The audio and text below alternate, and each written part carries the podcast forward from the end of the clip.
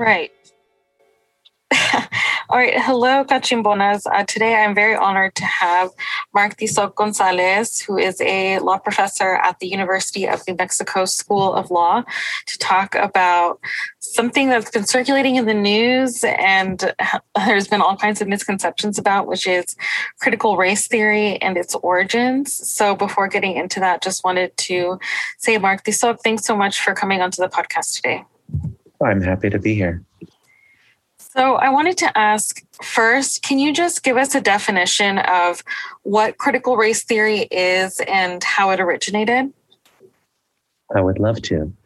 Well, as it suggests, critical race theory is uh, a set of ideas that attempt to understand how race and racism have um, come into being and been reinforced in the United States in particular, but also globally.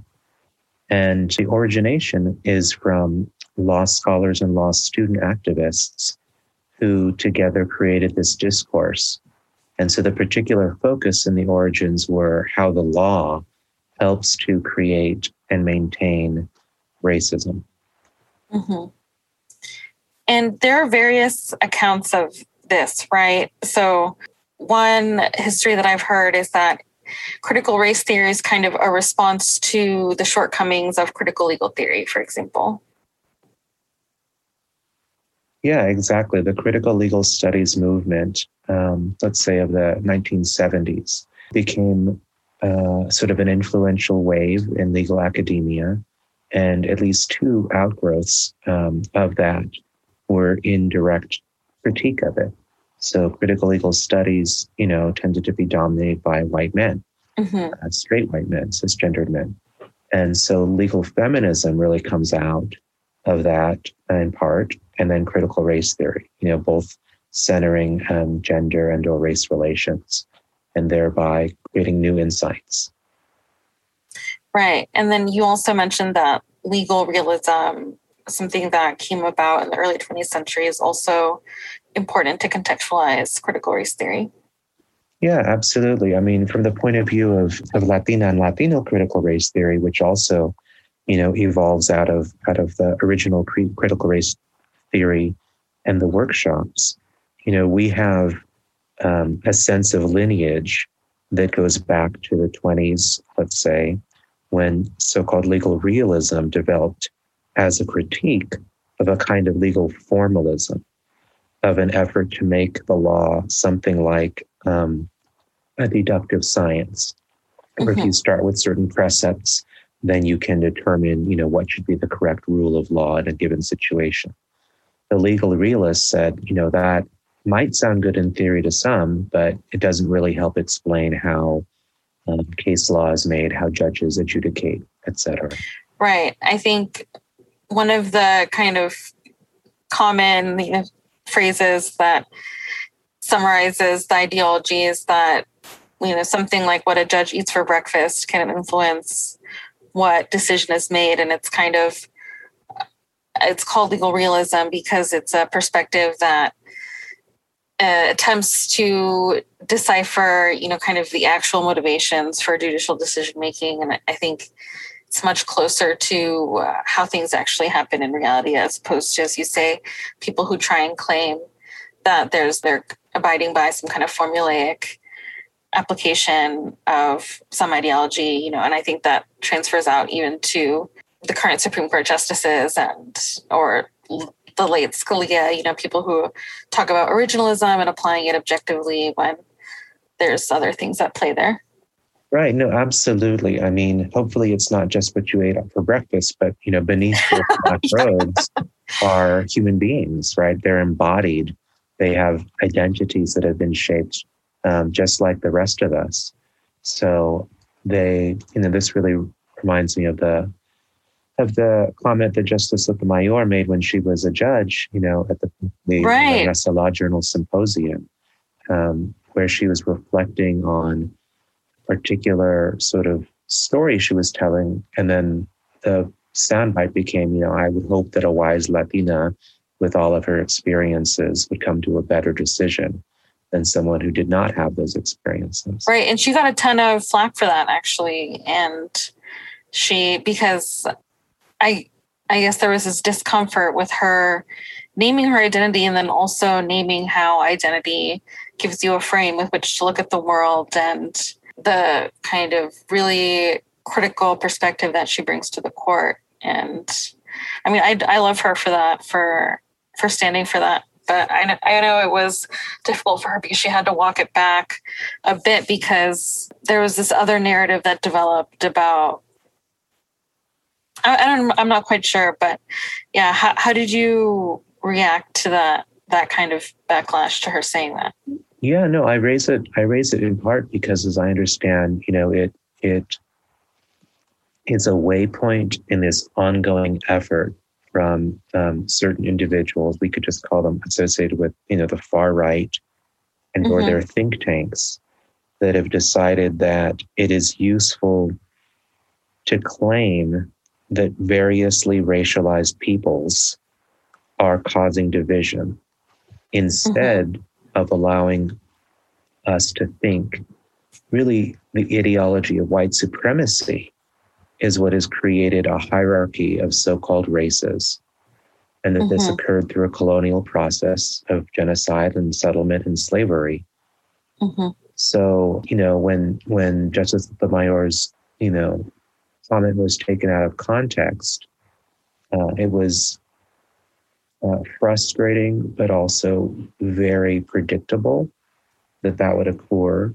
And, you know, mm-hmm. the national discourse at the time um, say, articles in the New York Times or even the um, confirmation hearing before the senators, you know, really promulgated a mainstream understanding that it is the colored people who are causing the division instead of allowing people to recognize that it's the masters who create a colored caste in order to keep these different people separate mm-hmm.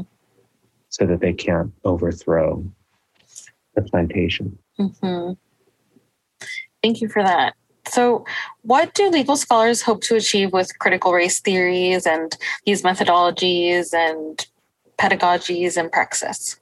Well, the hope really is to transform the system of law so that it actually provides its promise of equal justice for all. And in part, it is to shift the power relations that the law, instead of serving, I'll just again use the same language of the side of the masters or the bosses or the corporations, you know, the billionaires, the 1%, whatever phrase you like, will instead adjudicate fairly between natural persons and not you know, bring them below right. the corporations that, you know, were the initial um, agents of the of the British Crown, right? The East India Company, and these various mm-hmm. other phrases we may or may not remember from our history classes. These were corporate entities that were formed in order to make more efficient the colonization and exploitation of the so-called New World. So critical race theory first recognizes that that has always been occurring. And second, it decides to contest that in its own terms. I mean, another way to think of critical mm-hmm. race theory is that after a certain third world liberation movement, say in US higher education, um, enabled people to graduate from their undergraduate institutions, then you started to have a critical mass of people that went to law school, of peoples of color that went to law school. And you know, eventually some of them became mm. law professors. And then they were really able to um, create a new discourse based upon the experiences of the communities with which they identify. Thank you for that history. I think that's really important. And I think you first stated that the goal of critical race theory and those who ascribe to it is to bring the law to a place where it's you know equitable and act and truly create some form of justice. And i think it's that's what's a bit ironic about kind of the uproar from the far right because you know this isn't an anarchist project. This is actually a vision that ultimately still is operating within the US legal system. Absolutely. Yeah. I mean, I have yet to meet anybody who, you know, affiliates with critical race theory who credibly does anything clandestine. You know, these are people who have yeah. credit cards and mortgages and they have debt just like everybody else. But they use their education, we use our education to critically apprehend you know what is really going on. So yesterday for example the supreme court of the united states its six so-called conservative justices overturned a regulation in california that derives from the 1975 california agriculture relations uh, agriculture relations act labor relations act. So this law this 1975 law was a great win of the united farm workers in their in their heyday of la causa and mm-hmm. it, in part, allowed union organizers to go upon growers' property, to go upon the land where workers basically either live or are going to be for the majority of the workday.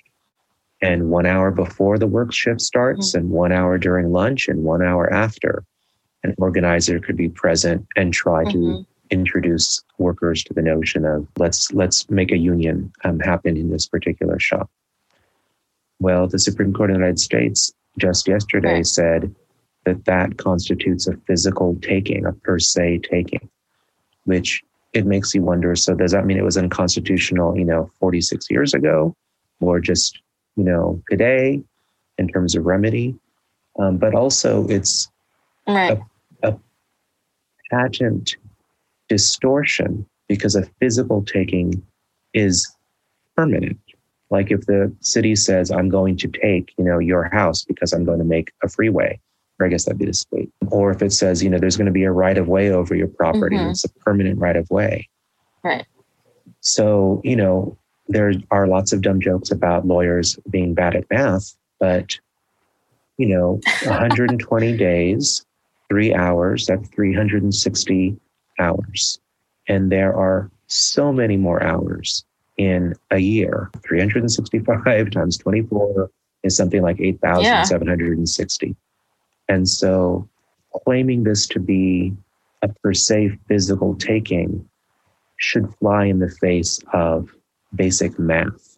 Yeah. And, you know, unfortunately, six of the justices decided that two plus two equals five which Orwell taught us that um, that's terrible. That's torturous. Yeah, can you actually break down how they explain that as a taking? What th- what does that imply? Who who owns the t- people's time? Well, the idea is that the realty, um, and then for the owner of that of that land has a right to exclude uh-huh. anyone right? For any reason or no okay, reason. Yes. Provided it's not open to the public, in which case it might be a place of public accommodation that under the 1964 Civil right. Rights Act, you know, has has various classes that you're not supposed to exclude.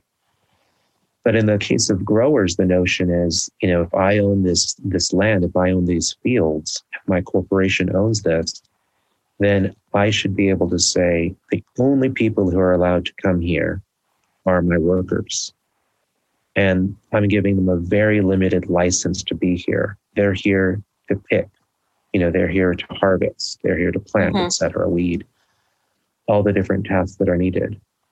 So, you know, knowing that that was the case, that um, in the early days of the United Farm Workers Organizing Committee, which eventually became the UFW, the organizers of that, right, the most famous of which, Cesar Chavez, Dolores Huerta, Larry Itliong, various other individuals, they recognized you've got to organize mm-hmm. farm workers in the mm-hmm. fields themselves. And if you're being um, threatened with trespass actions that the sheriff is all too willing to enforce, right. you know, if you can only wait on the public highway or the dusty, you know, side of it and try to, you know, talk to workers as they right. come in to work and as they leave, well, you're never really going to be able to organize. And so, in effect, that's an unfair labor practice to allow private owners to exclude organizers or to, you know, punish workers for talking to their fellow workers, you know, on the on the site. And so, under the ALRA, um, a regulation provided for this, you know, rarely limited form of access. And mm-hmm. and the court could have just said this is a regulatory taking, um, but instead it went, mm. you know, to this other level of this is a per se in itself. It's a physical taking, and and that's just a classic example. I think really going back to the earlier point of just because you claim it doesn't make it really so. You know, the legal realism, or like I just tried to suggest, the math says no, that is not a permanent taking. Mm-hmm. Um, but now we have, you know, a Supreme Court opinion that says otherwise. So, can you explain the difference between a regulatory taking and a physical taking, and what the implications of both of those would have been if it had been one or the other? It's they're saying that it's a physical taking. So, what would have been the result if they had said that it was a regulatory taking, for example? Yeah, I mean, not not to get into too much of the the technical part, if that's if that's um you know, sort of the audience loves it. Oh, okay. Okay, great. All right, good to know. Okay. So yeah. so so then let's take one step back. In law school, everybody has to learn mm-hmm. torts, and in particular, the tort of negligence. And so, you know, thinking back, mm-hmm. negligence, you know, someone has mm-hmm. a duty that they've breached, which has caused harm to another person. A classic example might be a car accident. Right. Well, within the doctrine, there's a notion of negligence per se mm-hmm. or negligence in itself. And here we have a law or regulation that is particularly designed right. to reduce or stop the uh, conduct that we're concerned about. So, for example, a stoplight. If you run a red stoplight, you have per se done negligence you have breached the duty that we all owe to each other, which is not to like crash into each other. Right. Okay, so shifting out of that basic notion of what this per se suggestion or this per se doctrine sort of means, um, for a physical taking, they're saying that it's a taking in and of itself when the government say says we're going to condemn your home and put you know the freeway through which example I use, of course, because when the federal highway projects came through, although on the one hand, we now are able to drive them, drive on them, you know, on the other hand, they destroyed quite often, you know, communities of color and or communities where there was racial integration happening and class integration. Uh, Chinatown or you know the barrios or the ghettos, whatever you want to call them, mm-hmm. but really mm-hmm. these thriving communities were like cloven in half. So when the Supreme Court says it's a physical taking, it's a per se taking, then the party that that has had that happen to it does not have to prove as much. Whereas if it's a regulatory taking, then we have to get more into the weeds in terms of the causality and the damages in particular. Mm, got it. I I'm a bit troubled that this really is infringing on people's First Amendment rights and their the right to unionize specifically. And so does this mean that union organizers don't usually engage in farm work themselves? Like, because usually union organizers m- would join a workplace and try and salt the workplace to get it unionized. So but is that is that different in the context of farm workers? It's a good question. I mean, part of what's at issue here is that because of the UFW creating this legislative compromise with the state that created the California Agricultural Labor Relations Act, um, there was a particular regulation that provided a legal right for any union organizer to go there. So you could be a worker, you know, in the fields who who was um, deciding to become sort of a uh, a lead in the union cause there, or you could be, you know, someone who was not actually physically mm-hmm. working on that particular parcel of land, but instead, you know, were sort of traveling around. And so this allows for really a more, I'll call it efficient kind of a unionization efforts, right? If you can have people who are skilled and experienced in organizing who can go from mm-hmm. from place to place and try to develop local leadership on the on the site whereas you know, quite often, if you are attempting to conduct union organizing activities on a job site, um, your employer is going to figure a way to terminate you sooner than later. And then, you know, you won't be able to do that there. Right.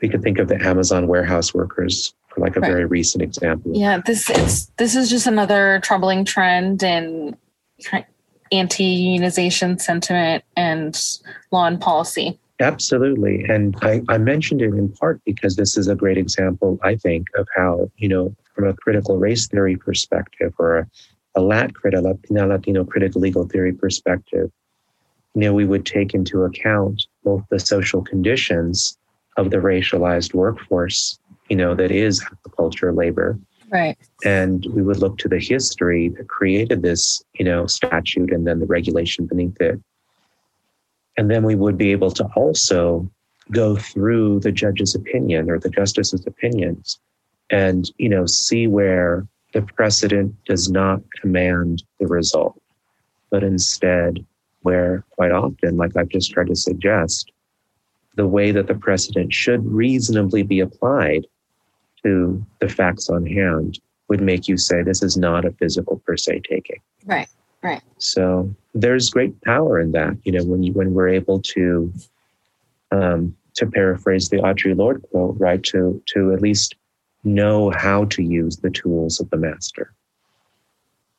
Right. Um, and then similarly, um, folks, what I what I've been calling on the far right, you know, know that, and so there are think tanks and and their efforts have been to win the war um, of position right? To use the Gramscian term.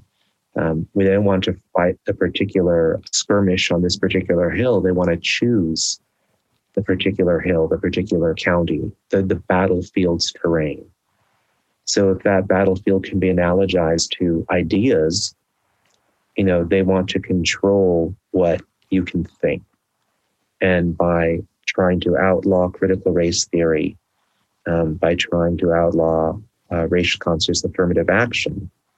The function is to make people from marginalized, exploited, impoverished communities either not be able to get a higher education or not be able to get one that is critical of the contradictions of the existing society and are you know kind of imbued with a motivation to transform can you break down how critical race theory has been centered or marginalized in the curriculum of law schools today. Also clarify that this critical race theory actually isn't taught in K through 12, contrary to the far right's narrative, as you're saying. Yeah, I mean, it's a, it's a curious thing, you know, to to be to be at a moment in, in life where I've seen some of these struggles, you know, come up multiple times by virtue of age and and sort of having mm-hmm. paid attention and and getting legal education and, and you know all that.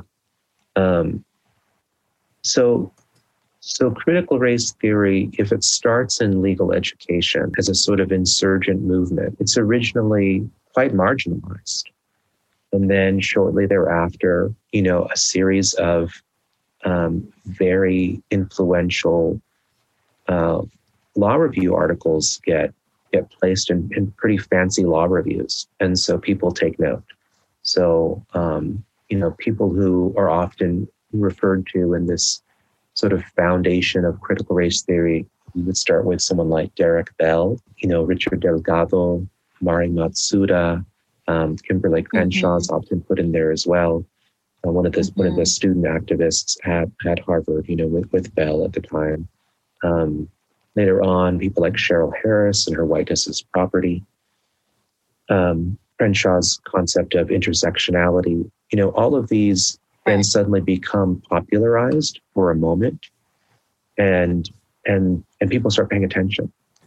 Um, almost immediately thereafter, there's a hard reaction to that, and so probably the most um, famous of the people to critique critical race theory or to try to rebut it would be uh, the federal judge and uh, and former professor um, you know, Judge Posner.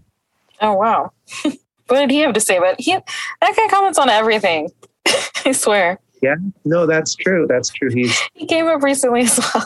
he's a public figure. in his own right. So these critiques go go in many ways, but they basically say something like, "This is disunifying. Um, this this discourse um, actually is like a kind of tribalism mm. that will make America more and more fragmented. So, you know, uh-huh. absolutely, they should sound very familiar because they're basically just being repeated right now. Right. It's like balkanization of the US. It's, mm-hmm. Yeah. Yeah. Well, it's an ongoing culture war to use the concept. I know. This is like the 90s all over again. That um, the Republican Party put forward in 92, right? They talked about um, in their national convention being engaged in a culture war. And Justice Scalia uh, took it sort of a step further in one of his opinions and talked about a culture Kampf, right? Using the German mm. and referring, I guess, to a Bismarckian sort of um, moment in history. So, so these things are familiar because they're part of a, a long strategy, and quite literally, people can just um, look back on their old playbooks and say, "Why don't we try this one again?" Uh, the last thing I'll say about the original critiques of critical race theory um, is that sometimes they would even go so far as to say, not only is this anti intellectual because you're trying to create a new orthodoxy, but this is anti Semitic because you're excluding or you're lumping in Jewish people into, into white people overall. So, you know, as the last comment, you know, I think suggests this this got a little bit heated, right? And so, you know, who wants to have that um, label put on them? So, um, then I would say you see that curricularly, the law schools, mm-hmm. some of them have critical race theory courses, um, but but it really doesn't become like a foundational part of law school, right? You don't have to take critical race theory or race and American law even, but you do have to take torts and property and contracts and civil procedure and you know, criminal law, all the sort of basic courses. Nevertheless, critical race theory, LatCrit, you know, critical Asian American legal studies, queer legal studies, feminist legal theory, all these courses are available, but typically as seminars or other specialty courses. And maybe they're not taught as often as you would like as a student of law. Um, maybe the person who was teaching them, you know, is overwhelmed or they move on. And so last year, um, we really saw this explosion, right? After um, the murder of George Floyd, tens of thousands of, of us were in the streets, um, and a handful of us were in the law schools. And so a group of African American women deans created a statement and they pu- published that, and calls for anti racism within the law school curriculum became louder than I've ever heard. And we're now in a moment where we're going to see, you know, what law schools have actually implemented this. You know, we've long talked about how do you bring the insights of critical legal theory, critical race theory, mm-hmm. legal feminism, et cetera, into all the classes. Um, and of course, on, on the far right side, this is has nothing to do with the law. And so it should not be included. It should be excluded or marginalized. But you know, for those of you who take um, um, any kind of course in property or property law, you know, the very first case that typically is taught and probably should be taught is Johnson versus McIntosh. And to not be able to talk about race or colonization, settler colonialism within the context of the Supreme Court case that establishes that indigenous peoples you know, uh, Native American nations do not have the right to alienate property, but are instead um, domestic dependent, you know, upon the United States is like a great disservice to the students to think. And, you know, that's an 1823 case, but its precedent is relied on in cases, you know, in this decade, whether that's in Puerto Rico, where you know the insular cases get referenced. Insular cases directly quote right. from Johnson um, in order to sort of justify the continuing uh, colonial status of the island and its peoples, or whether that's in you know cases that involve now federally recognized tribes say like in new york there's a particular example where there's these contests between state taxation and and and uh, indigenous land you know tribal sovereignty so so these are these are live and hopefully we will be able to say maybe in a year that a substantial number of the law schools have done something in this direction to integrate these insights. I just noted that there was also a there was a resolution amongst the ABA for accreditation standards to potentially try to you know make this more um, obviously vital for law schools to provide if they're going to educate students in this 21st century you know multiracial multi-ethnic highly diverse and highly conflictual society. Right. Yeah, I think it's really critical and long overdue for law schools to integrate some of uh, some kind of anti-racist curriculum into their schools and i part of the reason why i think the far right's narrative is so absurd is because as you've outlined critical race theory you know had kind of um, had a moment in in legal academia, but has by and large been marginalized. And I have my own experience where you know at Stanford we had to the students had to petition actively the administration to get a two week primer course from a professor who didn't identify as a critical race theorist, just as a quote sympathizer. Hmm and so to th- so to think that you know this is like overtaking K through 12 education is just so ludicrous when you know we have we're just in such a different place in law school where this originated you know like at Stanford there's a professor that just refuses to white guy that just refuses to stop saying the n word. Like it's that is really where we are.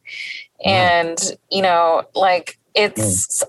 astounding to me that somebody can graduate from Stanford Law School never having taken or learned about the 14th Amendment because the constitutional the constitutional law focused on the commerce clause mostly. And you, there you had to take a whole separate class mm-hmm. but it wasn't required. And so somebody could graduate. You definitely yeah. don't need to have, you have ever taken critical race theory it's you might not even be offered at your law school. And actually people are graduating not even learning about the 14th amendment. Yeah that's terrible. And um, unfortunately we also have to say that's by design. Because as a member of the faculty mm-hmm. if we've decided that equal rights or um, constitutional rights is is a mere um, elective, then that's the result that you've just described. We will have students who right. think of the Constitution with this glaring absence. You know, radical Reconstruction and those Reconstruction amendments were an effort to do this transformation. And, um, you know, they were checked almost at the beginning with the state action doctrine you know, the Supreme Court says um, this says no state shall, and therefore we're going to hold you to that word. And the kinds of racial terror that was allowed by that opinion includes quite literally um, the Ku Klux Klan violently assaulting and maiming and murdering people. And that was not a violation under this um, tortured interpretation, despite the Civil War being so recent because it didn't involve state action. Those were private acts. Right. So, yeah, I think it. Yeah, I think it's super important to recognize all of the, all the the, the monopoly of violence that that the state has, and I, I think you know I really appreciated you bringing up the sheriff's role in busting unions because uh, now the idea of a police union it is so strange to me because historically and now it is through the police force that unions are busted. And it is yeah i just appreciate you bringing that up. And i think it's just very important to think about in this moment. Absolutely. No these are the contradictions and the legal education um, enables you to understand or apprehend them and more and more in the complexity with which they exist and then to try to contest them or try to change them. And so, you know, um, the current moral panic against so called critical race theory that the radical right, that the far right, and unfortunately that others who are influenced right by that discourse who don't mm-hmm. necessarily identify that but if you hear it often enough you know what a propaganda campaign attempts to do is to make you think or channel your thoughts in a certain direction and so right. i mean i was reading quote by one of these operatives who was saying you know our goal is to make the very term toxic so that when someone hears it they think oh that's a terrible thing that's a bad thing this would be like you know does anyone want to be called a terrorist before the T word? I guess there's a mm-hmm. C word, right? Communist or that mm-hmm. anarchist. Mm-hmm. You know, these are labels that can be used to to end discourse, to end discussion. Now, regarding K through 12, I mean, there's another really interesting aspect to this, which is, you know, in 2010, when Arizona passed the, the Show Me Your Papers law, it also enacted HB 2281, right. I'm recalling it correctly. And um, uh-huh. as you probably recall or know, you know, this was an attempt expressly to destroy, to outlaw a Mexican American studies program that Tucson Unified School District had, which had transformed graduation rates from like 50% to like 90% with extraordinary matriculation right. college. And the origins of that um, program are actually from a school desegregation decree within that same jurisdiction.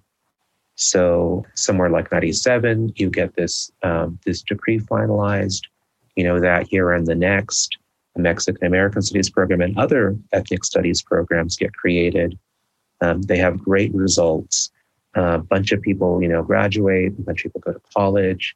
Um, they start getting socially active in various ways as the young adults they are. Eventually, you have a moment where actually Dolores Huerta is giving a, a speech before the program, and she said something um, to the effect of, you know, Republican politicians in your state are working against your interests. And um, you know that should not be a controversial statement. It's, it's factually verifiable. Mm-hmm. See what their interests are, and then you know take a look at the political legislation that that state has been putting forward in that in that time period. But um, it gets used as a as a cause. These programs are teaching hate. These programs are un-American. They're teaching racial solidarity over individual rights. You know, these are the brainwashing programs. And um, eventually, that that law was defeated under a First Amendment claim. But even though the Ninth Circuit ruled in favor of the plaintiffs ultimately, um, here we are again, you know, a decade later or so, with basically the same claim that teaching students about the communities from which they come, right. the social conditions, and the legal systems that structured those communities and those histories, that that is somehow um, so wrong that it should be banned uh, First Amendment be damned. Right. Yeah. And I definitely have discussed the, the effort to ban Mexican American studies in the Tucson Unified School District and count myself very lucky to have Denise Rebel as a friend who was one of the youth organizers who chained themselves to a city council meeting so that they could let everybody know that they wanted Mexican American studies back. And so I, you know, always that's kind of mm. a, a really big motivator in creating the podcast for me is, you know, creating this audio archive of all of this fierce resistance that has been occurring in the southern Arizona borderlands. So, thank you for really kind of wrapping that up really nicely and bringing that back home to Arizona. Thank you for doing it.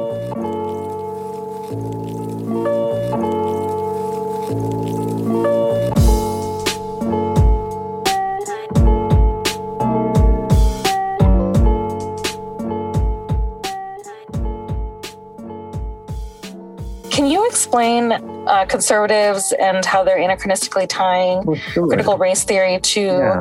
the Black Lives Matter movement? I mean, I think like these things are, you know, of course, in alignment, but it's just anachronistic. So, can you explain? Just kind of break down wh- why that's not exactly the case, yeah, or why it's not the case.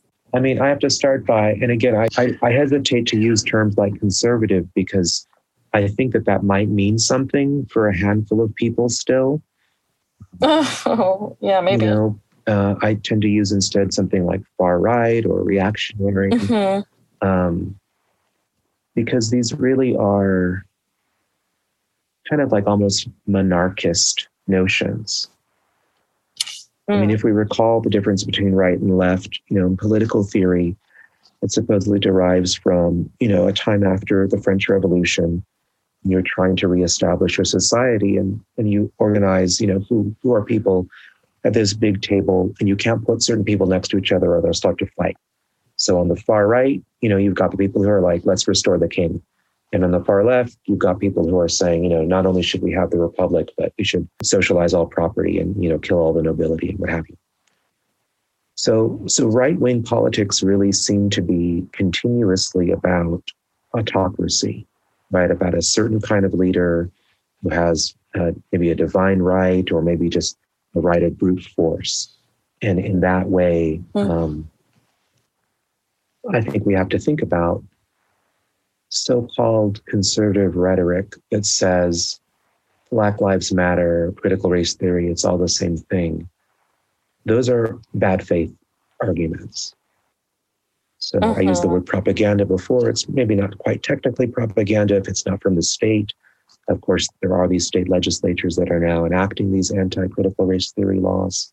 So you do have propaganda. Oh, yeah and really it's the relationship between you know these private moral entrepreneurs who are trying to whip up this this uh, panic about critical race theory who then say without any regard for historical accuracy you know those televised images that you've seen that is black lives matter right just the most um, sensationalistic um, violent you know maybe it's like dark mm. people running around and there's fires. Oh, whatever the you know whatever Fox News has shown you or whatever you know the clip is that's mimetically going through your uh-huh. your Parler or whatever. That's what Black Lives Matter means, and that's all it means. And so, critical race theory is, you know, to be tarred with the same brush as that.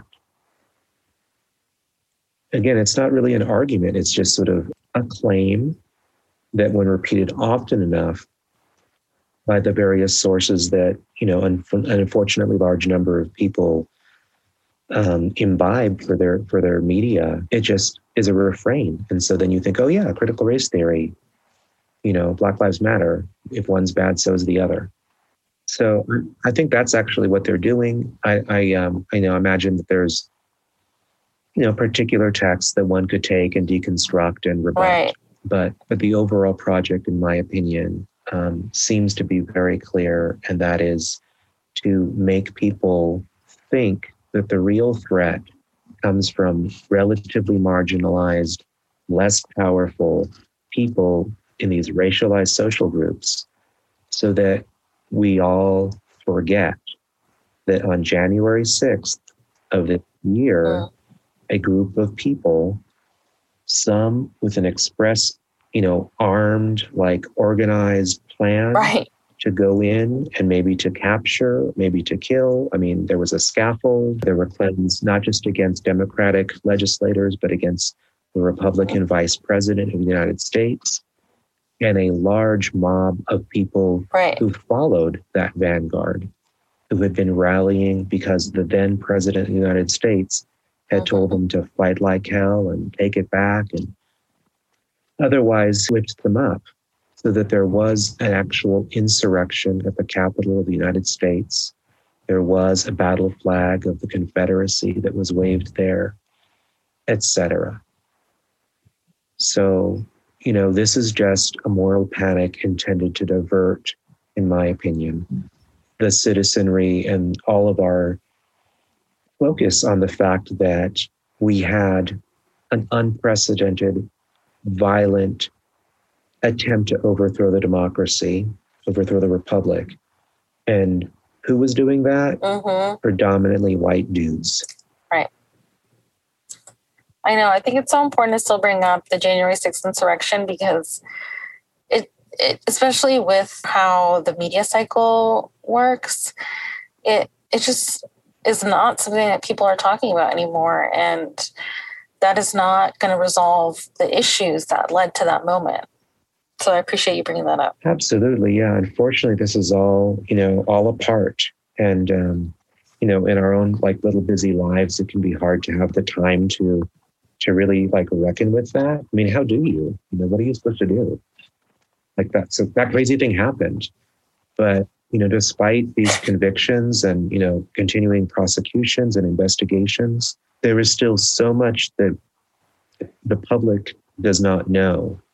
For example, um, why uh, the federal agents, you know, were not allowed to bring in the National Guard so timely. There are real investigations that need to be done. Right. You know, the Republican senators' refusal to conduct a bipartisan commission on this issue um, you know, so that instead they can get um, hopefully control the Senate back, suggests how high and how deep a certain kind of rot is uh, metastasized throughout the republic. And so, yeah, you know, you you uh, you try to distract people's attention by asking them to pay attention to something called critical race theory that you don't even you know care to describe with any accuracy. Well, Marc Tizoc, thank you so much for giving us your time. Uh, this is all that I wanted to talk about today. Is there anything that we didn't get to discuss that you wanted to talk about today? Well, I just want to say I really appreciate this opportunity to, you know, talk with um, your community and yourself. And there are so many resources available. I know that everyone's busy and focused on their own things, but, you know, latcrit.org is a really good location on the web where you can access a lot of the documents that underlie this. I mean, unfortunately, I don't interact with social media very much for purposes of trying to uh, avoid, you know, a little bit of the surveillance state that I can. But mm-hmm. I appreciate. But you know, there really good. are many, many texts that are available online. Um, I'm sure there are discourse communities that you're aware of, but um, and engage with you, I mean the collective you, the voice. Um, but mm-hmm. but I would hope that that as you can, you know, you would you would take a look and see some of um, some of what we're doing up here in um, in you know the law schools and uh, in these various movements to try to bring forward this transformative promise of the law. Yeah, that's really great. I can link the the website in the show notes so people can take a look. All right. Thank you so much. All right. Thank you. Bye bye. Thank you for listening to Radio Cachimbona, an abolitionist podcast that follows me, Yvette Borja, on my journey as a movement lawyer in southern Arizona, audio archiving the fierce resistance occurring in these borderlands. If you want to support the podcast, you can become a patron at patreon.com slash Radio Cachimbona. For 5 or $10 a month, you can get access to the Lit Review, which is a patron-only segment segment that I do where I invite fierce women of color onto the podcast to discuss timely texts. I most recently had Prisca Dorcas of Latina Rebels on and to discuss insurgent aesthetics, security, and the queer life of the forever war by Ronak Kapadia. You can also follow at Radio Cachimbona on Twitter, Instagram, and Facebook. And I know that things are tough for many right now, and you all work so hard for your money and might not be able to help out right now monetarily, but you still want to support the podcast, you can do so by leaving an Apple podcast review. It's actually a super meaningful way to help my podcast gain visibility, which is kind of the next goal that I'm I'm really striving for. That's what I'm focusing on right now. So Thank you so much to everybody who's given a rating and review, and I will see you all next week. Thanks. Bye.